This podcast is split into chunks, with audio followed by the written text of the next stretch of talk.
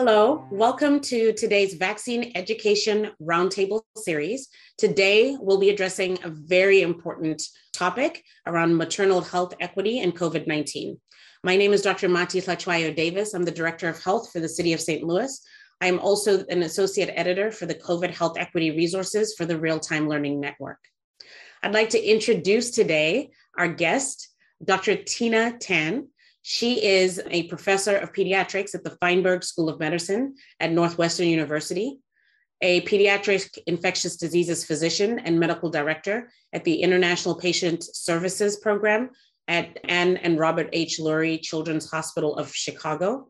She is also the chair of IDSA's Inclusion, Diversity, Access, and Equity Committee. Welcome, Dr. Tan. Thank you so much. I was so excited to have an opportunity to talk to you about this because I think we all know where we were when the news broke around the Supreme Court ruling regarding Roe v. Wade and the implications it has for all facets of our society, particularly for women and those who identify as women moving forward. And so I wanted to start by posing a question to you. In your mind, is there a difference in maternal mortality between minoritized women and Caucasian women in the US? Starting there is an important place for us to really understand why this is such a significant issue. That's a great question. And the answer is yes, there is a difference in the mortality between women that are minoritized and in disadvantaged population groups compared to many of the Caucasian population groups. And the Roe versus Wade decision was done without taking into account the impact that that would have on minoritized women. Right. And it was important for me to ask that obvious question to most of us, but to really sort of set the scene for what the discussion today, because we know that prior to COVID 19, those statistics were already deplorable. We're talking anywhere from Black and Brown women being three to four times more likely to die at childbirth than their white counterparts.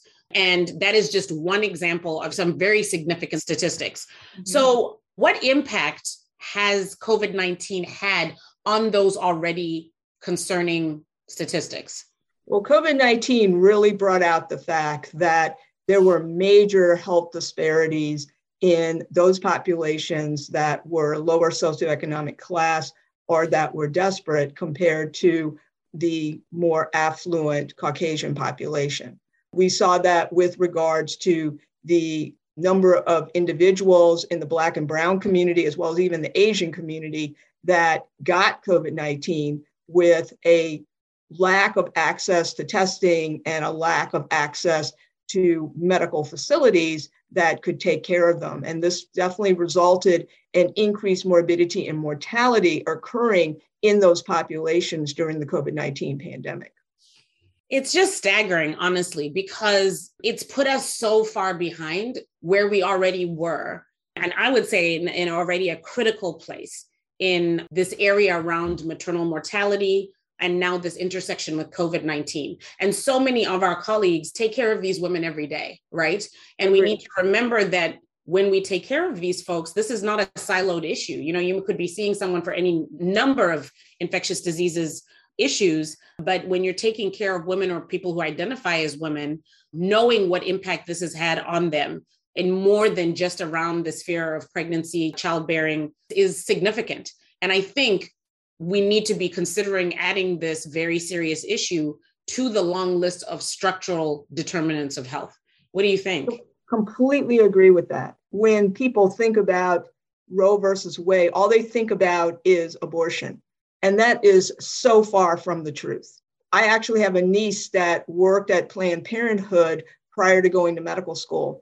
And she was telling me all the great services that Planned Parenthood provided outside of abortions. Abortions made up a minority of what the services that they provided. They provided not only contraceptive services as well as sexual health counseling, they provided primary care to a very large number of individuals who otherwise would not be able to access medical care in the community that they lived.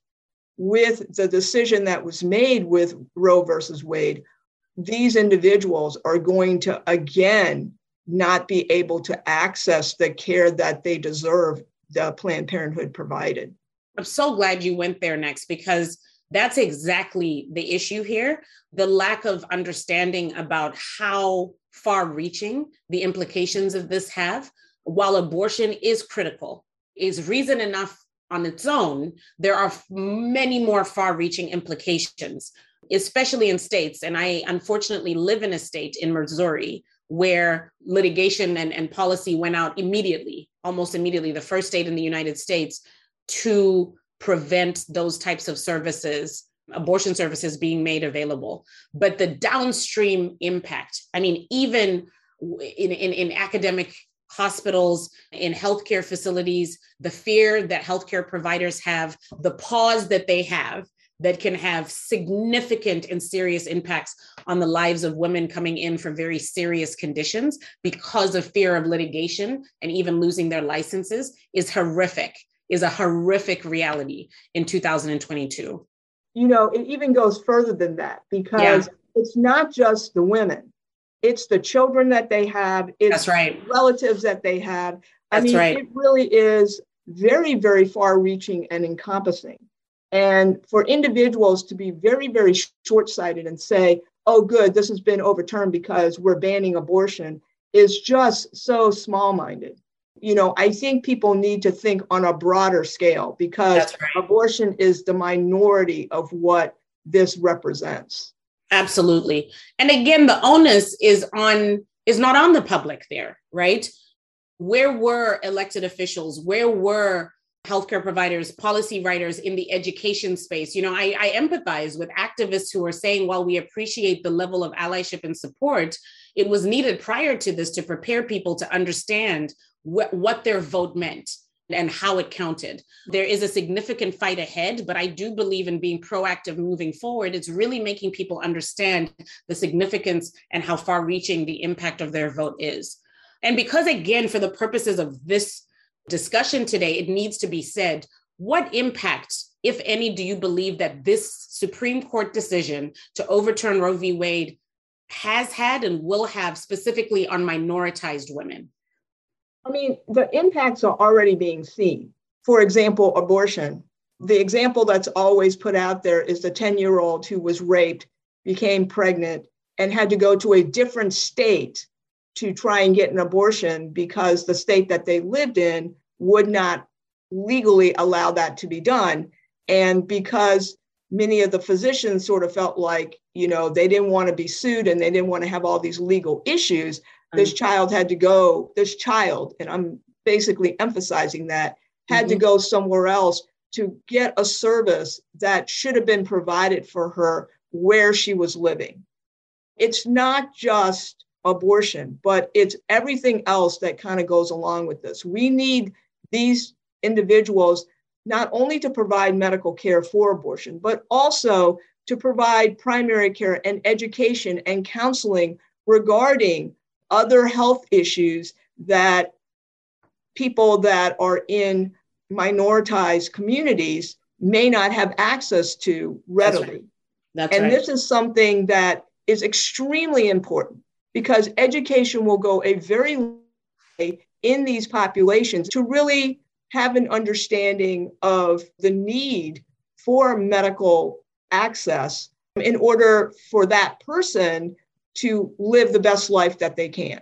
We already see that many of these populations don't have access to routine medical care. That snowballs in itself. And, you know, with COVID circulating out there, that has really made it much, much worse because it can have a serious impact, not only on that person, but also in the, the family structures that they live in, since many of these individuals live in multi generational households. So That's if somebody right. comes down with COVID or some other illness, it's going to spread readily through that household. And the generational impact that that has, not just now, not just within the lifespan of that person, but also generationally, is devastating and is really the crux of why research, advocacy, policy, and funding around disparities for minoritized communities is so important, knowing what we know about how much more exacerbated this has become during COVID 19. So, Dr. Tan, you know, I'll end with asking you this question How can our infectious diseases colleagues and other physicians, healthcare providers, pharmacists advocate for women and minoritized women at this time, especially considering most regions in the US are still currently in a COVID 19 surge? We need to advocate for better access to medical care, access to testing, access to vaccines, access to primary care. Because we know or we see in practice that individuals who they themselves may not get primary care, their kids are not going to get primary care. As a pediatric infectious disease person, I definitely see the downstream effects of those kids not getting primary care and presenting with infections that easily could have been treated as an outpatient if they had presented earlier, now presenting in extremis and needing to be in an ICU setting because they didn't receive the care they needed early on.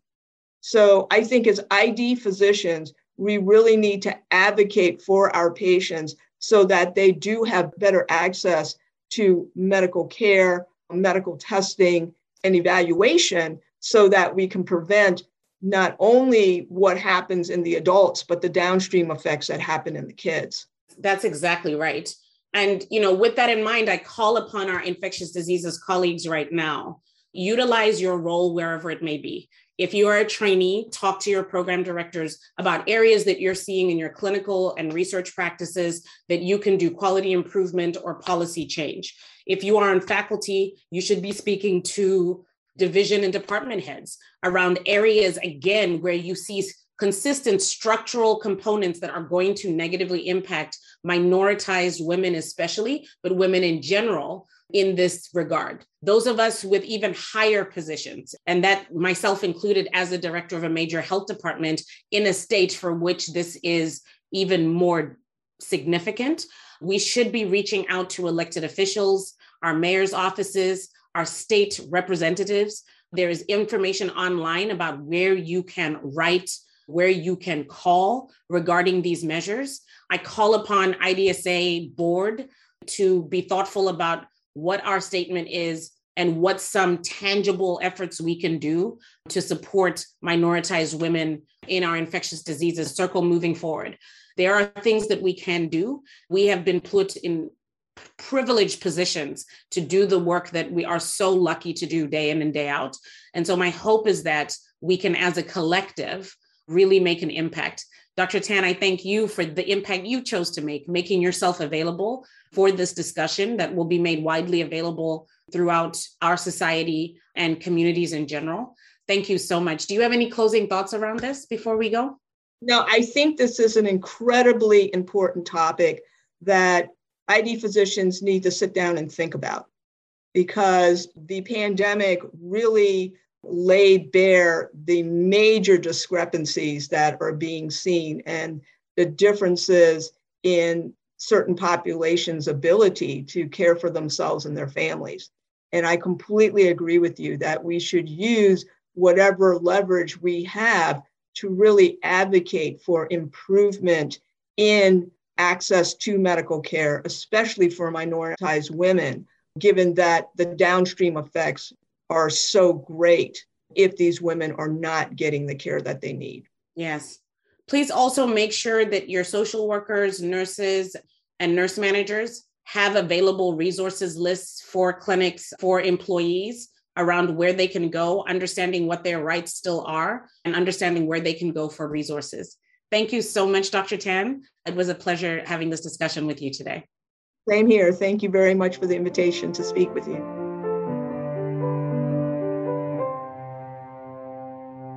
The views and opinions expressed here are those of the presenters and do not necessarily reflect the official policy or position of the Centers for Disease Control and Prevention. Involvement of CDC should not be viewed as endorsement of any entity or individual involved with the podcast.